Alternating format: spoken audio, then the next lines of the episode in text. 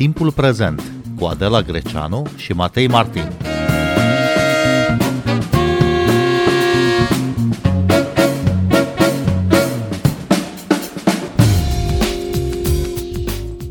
Bine v-am găsit! Vorbim astăzi despre criza din Ucraina. Situația acolo este tot mai tensionată. Invitata noastră este analista de politică externă Angela Grămadă, președinta Asociației Experți pentru Securitate și Afaceri Globale. Bun venit la Radio România Cultural! Bună ziua și mulțumesc mult pentru invitație! Comunitatea internațională cere insistent aprofundarea negocierilor de pace, însă situația din teren e tot mai fierbinte. Militanții din cele două republici separatiste, Lugansk și Donetsk, își consolidează pozițiile, Rusia menține presiunea militară la granița cu Ucraina, mii de civili se află sub amenințare. Între timp se discută despre o posibilă întâlnire între președintele american Joe Biden și președintele rus Vladimir Putin, o întâlnire propusă sau mediată de Emmanuel Macron. De ce tocmai președintele francez Emmanuel Macron a propus acest demers? Aici putem să privim din dublă perspectivă. Pe de o parte este încercarea Franței de a prelua o parte din statutul pe care l-a avut Germania până în prezent în cadrul Uniunii Europene și de a apărea în calitate de mediator puternic în disputa dintre Statele Unite și Federația Rusă. Pe de altă parte, în Franța urmează să se întâmple alegeri prezidențiale și poate strategia domnului Macron este strâns legată și cu acest eveniment politic. Dar, iarăși, așa cum știți, îmi place să fac apel la istorie și o să reamintesc ascultătorilor dumneavoastră că atunci când s-a întâmplat criza din august 2008 în Georgia, tot Franța a fost cea care a mediat acea pace, dar dintr-o altă poziție, și anume din calitatea sau statutul de țară care deținea președinția Consiliului European al Uniunii Europene. Franța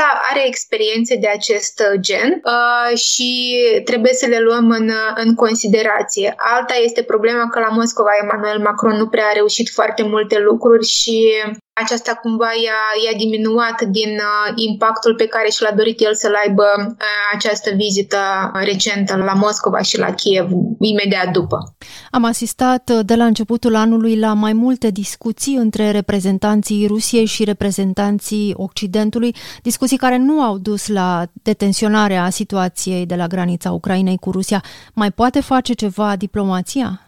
Eu cred că întotdeauna diplomația trebuie să fie acolo ca și instrument de negociere pentru a detensiona astfel de situații în care forțele armate sunt chiar folosite, pentru că ceea ce se întâmplă astăzi în estul Ucrainei, în cele două regiuni, sunt un instrument folosit foarte abil de partea rusă. Și aici mă refer la modul în care ei încearcă să creeze această vizibilitate mărintă pentru o potențială catastrofă umanitară, iar aceasta poate să-i ajute nu neapărat în afară, în sensul să discute cu partenerii occidentali pentru detensionare, dar îi poate ajuta foarte mult pe interior să argumenteze de ce sunt aduse acele trupe la frontiera cu Ucraina, de ce sunt atât de multe cheltuieli de la bugetul de stat asociat cu aceste operațiuni militare, de ce propaganda rusă este atât de mult orientată spre a crea acest dușman extern în chipul Statelor Unite ale Americii. Deci există foarte multe momente care trebuie să ne ducă cu gândul că nu există altă soluție decât discuțiile, și discuțiile nu neapărat pe a ceda în fața Federației Ruse, cât de a o face să înțeleagă care vor fi consecințele în primul rând pentru ea. Și aici probabil că mijloacele diplomatice, chiar dacă pe alocuri vor fi situații mult mai tensionate decât cele pe care le avem acum, totuși sunt soluția și trebuie să se discute indiferent de ceea ce urmează să se întâmple. Și care sunt aceste mijloace? Ce pârghii mai are la dispoziție Occidentul pentru a disuada o acțiune militară puternică a Rusiei în Ucraina? Am văzut mai mulți oficiali europeni care au făcut declarații de ieri și până astăzi, după conferința de la München și după tensionarea situației în estul Ucrainei, care au vorbit că s-ar putea ca acele mecanisme financiare, monetare, să fie aplicate totuși Federației Ruse și în acest sens există o mai mare coeziune, adică o mai mare înțelegere la nivel de oficiali europeni din diferite țări, că decuplarea Federației Ruse de la aceste mecanisme financiare ar putea să fie unul dintre ele. Doi, mai avem acele mecanisme energetice, iar aici trebuie să înțelegem foarte bine că nu doar Germania este dependentă de gazele din Federația Rusă, dar și Federația Rusă trebuie să vândă acele gaze pe piețele internaționale. Și dacă partenerii occidentali vor găsi surse alternative și se fac pași concreți în acest sens, atunci s-ar putea ca bugetul de stat al Federației Ruse să fie din nou afectat, pentru că acele contracte de livrare de gaze naturale să nu poată să fie onorate și de această dată nu Occidentul va fi cel care se va face vinovat de această situație, ci pur și simplu Moscova va gândi strategic greșit pentru propria sa politică energetică și ar putea să piardă gazele ca și instrument de presiune de politică externă. Asta chiar e o întrebare bună. În ce măsură Rusia este capabilă să mai întrețină un război cu un adversar totuși puternic? Mai are potența financiară să facă asta? Într-adevăr, după 2014, atunci când au fost introduse mai multe sancțiuni a Federației Ruse și mai mulți furnizori de bunuri și servicii nu au mai putut să aibă aceleași relații economice bilaterale eficiente cu Moscova, Federația Rusă și, de fapt, autoritățile ruse au luat mai multe măsuri prin care să întărească anumite sectoare ale economiei și să le reorganizeze, să le reorienteze spre producerea de bunuri și servicii care practic lipseau de pe piață, dar cererea era în continuare mare pentru acestea. Dar asta este doar o mică parte a economiei care a fost cumva reorientată să producă, nu neapărat doar să consume, dar a rămas foarte mult afectată inclusiv industria extractivă de resurse naturale, pentru că o mare parte din sancțiunile pe care noi le-am văzut, anume această industrie au afectat-o, pentru că nu au mai avut acces la acele soluții tehnologice, know-how, care să permită Moscovei să extragă din zone greu accesibile gazele naturale. Pentru că aici se cunoaște foarte puțin despre faptul că, da, într-adevăr, Federația Rusă are foarte multe resurse energetice, dar acestea sunt greu accesibile și necesită investiții foarte mari de infrastructură. De aceea, Moscova are recurs de foarte multe ori la contracte de a cumpăra gaze naturale din alte state mai mici, precum Azerbaidjanul, precum state din Asia Centrală, inclusiv din Marea Caspică, pentru a rămâne lider mondial ca și jucător foarte important pe piețele internaționale energetice. De altă parte, Moscova are mașinăria propagandistică orientată spre interior, astfel încât să existe o populație suficient de pregătită pentru această cetate asediată, adică discursul despre cetatea asediată. Și atunci, cumva, cetățenii ruși, cei care cred în această propagandă, sunt foarte ușor de influențat și foarte ușor de manipulat în sensul că, ok, noi luăm din aceste resurse care trebuie să fie alocate pentru politici sociale, economice și le dăm pentru infrastructură militară, pentru capabilități militare, pentru a arăta că avem suficientă forță în exterior. Oamenii cumva renunță la aceste beneficii economice în favoarea autorităților care au lucrat foarte bine în ultimul deceniu pentru a crea această mașină de propagandă care își face foarte bine treaba la nivelul societății. Deci sunt resurse pe care le pot folosi și sunt foarte multe metode testate în timp pentru ca acest sprijin venind de la nivelul societății Federației Ruse să fie asigurat pentru autorități și în continuare. Duma de stat a Rusiei a votat un apel către președintele Putin ca Rusia să recunoască cele două republici autoproclamate din estul Ucrainei, Donetsk și Lugansk. Ce semnificație are acest apel al deputaților ruși? Cred că aici am analizat cumva greșit majoritatea dintre noi pașii pe care urma să întreprindă Duma de stat, și asta deoarece au existat două propuneri. Una a venit din partea comuniștilor, cealaltă a venit din partea Rusiei Unite, iar majoritatea experților, printre care mă număr și eu recunosc acest lucru, am crezut că cel mai probabil Duma de stat va vota pentru a doua propunere, prin care să existe consultări oficiale cu Ministerul Afacerilor Externe, cu alte instituții de resort, dar importante în acest context. Aici ne referim la Ministerul Apărării al Federației Ruse, pentru a putea trage de timp președintele Vladimir Putin în ceea ce privește recunoașterea celor două republici și această perioadă de timp să fie folosită pentru a pune presiune suplimentară pe autoritățile de la Kiev ca să accepte acordurile de la Minsk în formula în care ele sunt înțelese de partea rusă. E bine, Duma de stat a votat ca prima propunere, cea a comuniștilor, în care această rezoluție se duce direct către președintele Putin și astfel Kremlinul a primit un instrument foarte, foarte bun pentru a pune presiune nu doar pe Ucraina, dar și pe Occident, pentru a arăta că poate și în continuare să fie la fel de agresivă și să nu își modifice nici într-un fel poziția față de ceea ce se întâmplă în Ucraina, dar mai ales să nu cedeze în acele scrisori de garanție pe care le ceruse din partea Statelor Unite ale Americii și Alianței Nord-Atlantice. Să ne amintim că acest vot în Duma de stat a venit imediat a doua zi după ce Serghei Lavrov a propus președintelui Federației Ruse să continue discuțiile, chiar dacă acestea duc spre nicăieri în momentul de față. Deci, practic, îi se dă lui Vladimir Putin încă un as în mânecă pentru a fi ferm pe pozițiile sale și să promoveze și în continuare un dialog extrem și extrem de dur cu partenerii săi occidentali. Acum, ultimele noutăți în privința acestei recunoașteri sau posibile recunoașteri sunt că mâine vor avea loc discuții la care vor lua parte membrii Consiliului Federației. Acesta este o instituție stabilită prin Constituția Federației Ruse și reprezentanții ai Dumei de stat, în care se va discuta din nou, chiar dacă există deja acel vot în favoarea recunoașterii și trimiterii rezoluției către președintele Putin, se va discuta din nou și au motiv să facă acest lucru pentru că ei deja au pregătit publicul intern pentru acele operațiuni militare și pretinsă agresiune din partea ucraineană asupra regiunilor Lugansk și Donetsk. Mai mult de atât, ei susțin foarte ferm și pe toate canalele de televiziune că Ucraina promovează un genocid împotriva locuitorilor din cele două regiuni.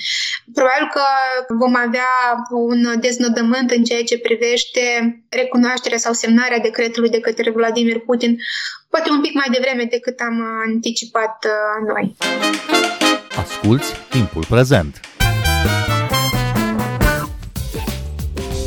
Timpul Prezent e un talk show zilnic despre politică, societate și cultură difuzat la Radio România Cultural. Ne puteți asculta pe Apple Podcasts, Google Podcasts, Castbox, Spotify și altele. Ce ar însemna o eventuală recunoaștere de către Rusia unilateral a celor două republici separatiste? Asta, în primul rând, ar decupla Rusia de la acordurile de la Minsk, pentru că asta ar însemna ca ea să se retragă din acest format de dialog, dar totuși cred că nu sunt deloc de neglijat și insistența cu care oficialii ruși, aici mă refer și la Vladimir Putin, dar și la Serghei Lavrov și toți cei care sunt antrenați în aceste dezbateri despre soarta celor două republici separatiste, care insistă pe acordurile de la Minsk. Nu cred că discuțiile despre acestea vor înceta și probabil că, chiar dacă am spus că vom asista la un deznodământ mai rapid decât ne-am așteptat noi, probabil vor mai insista să mai pună presiune pe autoritățile de la Kiev să se revină la această masă de negocieri în cadrul grupului trilateral de contact, chiar dacă și acolo sunt anumite runde de negocieri, dar fără niciun fel de rezultat. Important pentru autoritățile ruse este ca Ucraina să accepte anume formula pe care ei o propun, dar autoritățile ucrainene refuză refuză acest lucru și discursurile pe care le are Zelensky în diferite foruri internaționale și susținerea pe care a reușit să o creeze în jurul problemei ucrainene sunt destul de relevante și cred că trebuie să ne bazăm în continuare pe acel potențial dialog diplomatic, chiar dacă este dificil. În același timp, situația locală este complicată demografic în Lugansk și Donetsk, pentru că e o populație majoritar rusofonă și rusofilă. Cum vedeți ce se întâmplă acolo, de fapt? Ieri am văzut date pe care le-a făcut publice Ministerul Situațiilor de Urgență din Federația Rusă și aceste date arătau că la ora 19, ora Rusiei, suntem pe un fus orar diferit, erau peste 53.000 de locuitori ai celor două regiuni care deja ajunseseră în Federația Rusă. Astăzi, Ministrul Apărării al Ucrainei a avut o conferință de presă în care a prezentat situația de la frontiera cu cele două regiuni separatiste și a spus că sunt 2 morți din rândul militarilor ucraineni și sunt foarte mulți răniți. Dar, de asemenea, el a mai precizat că criza umanitară se intensifică și asta deoarece, în primul rând, a fost blocat să ajungă un convoi cu asistență umanitară pe care tot separatiștii din estul țării au cerut-o, au solicitat-o și ei l-au și atacat. Și, în al doilea rând, se agravează accesul la apă potabilă pentru locuitorii din cele două regiuni separatiste, pentru că, practic, au fost întreprinse niște acțiuni care blochează accesul populației și atunci ne putem aștepta ca în perioada de iarnă să se intensifice numărul de îmbolnăviri în regiune, nu doar din cauza pandemiei, dar și din alte considerente sau alte surse de contaminare. Și mai este o problemă care s-ar putea să devină foarte gravă și anume, am văzut de exemplu că au fost duși copii din Lugansk și Donetsk de la case de copii. Nu se știe ce se va întâmpla cu soarta lor după aceea și cum vor fi ei influențați cu informație despre ceea ce se întâmplă în estul țării și s-ar putea ca acești copii să devină victime ale propagandei care e tot mai intensă din partea Federației Ruse. Deci, practic, se lucrează în sensul ca această generație care se află acum în Lugansk și Donetsk să fie victima acestei propagande pe o perioadă foarte lungă de timp și va fi foarte greu pentru autoritățile ucrainene să integreze înapoi. Practic e același scenariu pe care l-au folosit și în Transnistria, mai bine de 30 de ani și acum avem o populație care este împotriva autorităților de la Chișinău și le consideră ostile pentru interesele lor. Bun, e clar că avem o criză umanitară în curs de desfășurare. Ce poate face Ucraina pentru a-și proteja proprii cetățeni? E o întrebare destul de dificilă. Ucraina insistă anume pe formate internaționale și pe o mediatizare cât mai corectă a evenimentelor de acolo. Ucraina încearcă să asigure accesul acelor misiuni de monitorizare a situației, chiar dacă mai multe state și-au retras experții care erau implicați în astfel de misiuni. Și Ucraina în ultimii ani a consolidat mai multe formate de cooperare bi- sau trilaterală cu diferiți parteneri, care pot, într-un fel sau altul, să influențeze opinia Federației Ruse față de modul în care ea își vede propriul rol și statut la nivel de sistem de relații internaționale, pentru că aici vorbim și de ONU, vorbim și de OSCE, vorbim și de multe alte foruri internaționale pe care Federația Rusă le vede ca o platformă utilă pentru a-și promova propriile sale interese. Ucraina vrea să schimbe acest lucru și cred că a reușit în ultimele luni cel puțin să genereze această coeziune la nivel internațional, deși încă mai trebuie să facă eforturi considerabile în acest sens. Ucraina încearcă să păstreze un format diplomatic, un format non-militar, pentru că înțelege care sunt consecințele unui asemenea război. Pentru că ei se confruntă cu acest război de mai bine de 8 ani. Deja și astăzi putem deja să spunem că mai bine de 8 ani, după evenimentele de la Kiev din februarie 2014, 2019, atunci când practic a fost declanșat acel proces de consultare de către Vladimir Putin cu Consiliul Federației pentru a folosi forța militară împotriva Ucrainei. Angela Grămadă, cum reflectă presa din Ucraina criza actuală? Cred că avantajul este de partea Ucrainei că are o presă destul de obiectivă, chiar dacă mai există și televiziuni care sunt gestionate de către oameni de afaceri sau oligarhi. Trebuie să recunoaștem acest lucru. Există foarte multe proiecte media care au fost susținute de către Uniunea Europeană, dar nu numai de către Uniunea Europeană, de organizații internaționale care se preocupă de investigații jurnalistice, a unor acte de corupție și așa mai departe. Și au existat și foarte multe proiecte care au fost dezvoltate din 2014 până în prezent, care practic decriptează toate acele mesaje propagandistice și dezinformare pe care Federația Rusă le promovează în ceea ce privește Ucraina. Și aici avantajul este de partea presei din Ucraina, care este foarte activă, care și-a mobilizat resursele și care încearcă să prezinte cât mai multe date, cât mai multe informații relevante pentru populația din Ucraina, nu doar pentru publicul din afară. Și asta deoarece există o nevoie de așa ceva, mai ales în contextul în care presiunea psihologică asupra cetățenilor ucraineni este destul de mare. Presa vine să facă diferența în calitatea informației prezentate și să fie acel element prin care cetățenii pot să ia decizii care nu sunt bazate neapărat pe teamă, ci să fie decizii raționale, dacă putem să vorbim despre așa ceva în acest context foarte complicat pentru Ucraina, pentru țara vecină. Presa este foarte importantă și e important în același timp că au fost susținute astfel de proiecte care cumva nu sunt influențate de jocurile politice de la Kiev. Ucraina e o țară mare în care există foarte multe resurse și există foarte mulți actori cu interese să gestioneze aceste resurse. Dar în Rusia, cum se discută în presă despre criza din Ucraina? Probabil că nu putem vorbi despre un numitor comun al presei rusești. În ultimele câteva luni, presa independentă din Federația Rusă a fost foarte afectată. Mulți dintre jurnaliști, persoane fizice, au ajuns pe lista agenților străini, dar și multe redacții de presă independentă au ajuns tot pe aceeași listă a Ministerului Justiției. Doar câteva surse de informare mai sunt care pot să se laude că redau sau vin cu un conținut cât de cât obiectiv.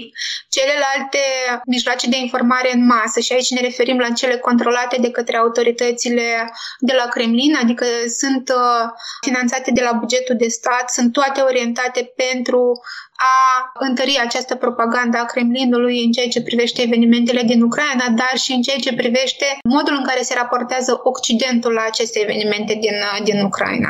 La ce să ne așteptăm în viitorul apropiat în privința crizei din Ucraina?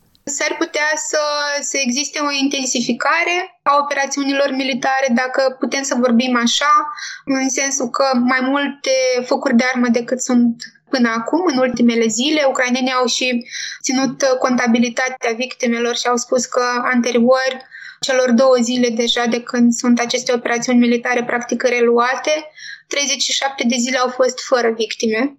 Dar acum, iată, în 2 zile sunt foarte multe victime și victime sunt și din rândul civililor și din rândul militarilor.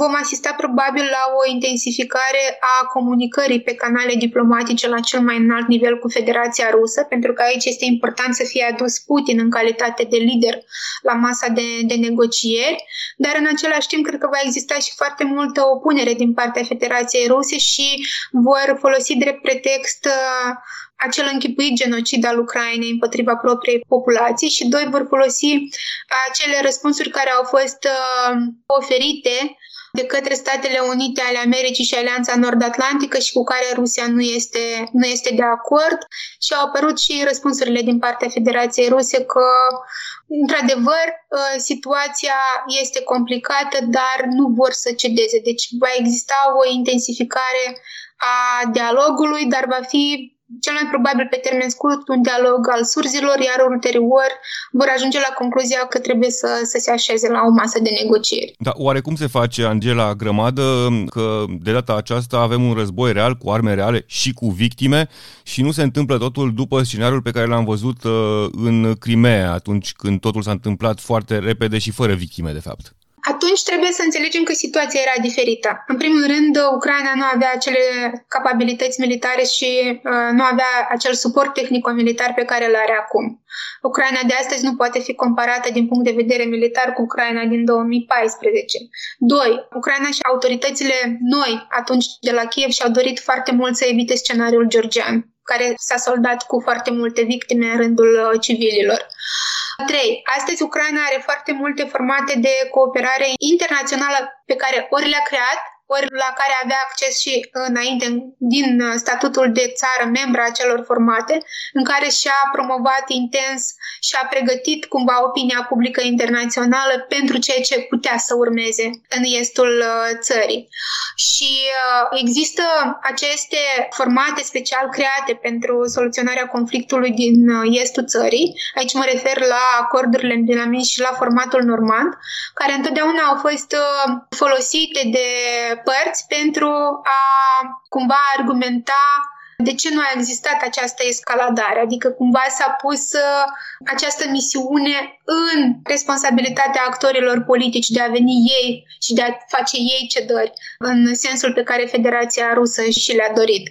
Deci nu putem compara lucrurile din 2014 cu cele de acum și nu putem compara pregătirea militară a Ucrainei din 2014 cu ceea ce avem acum. Există instituții funcționale la Kiev, există o coeziune între actorii politici de la Kiev în privința integrității teritoriale și a suveranității. Nu mai pot fi loc de atâtea cedări din partea Ucrainei. Angela Grămadă, mulțumim pentru interviu. Noi suntem Adela Greceanu și Matei Martin. Ne găsiți și pe platformele de podcast.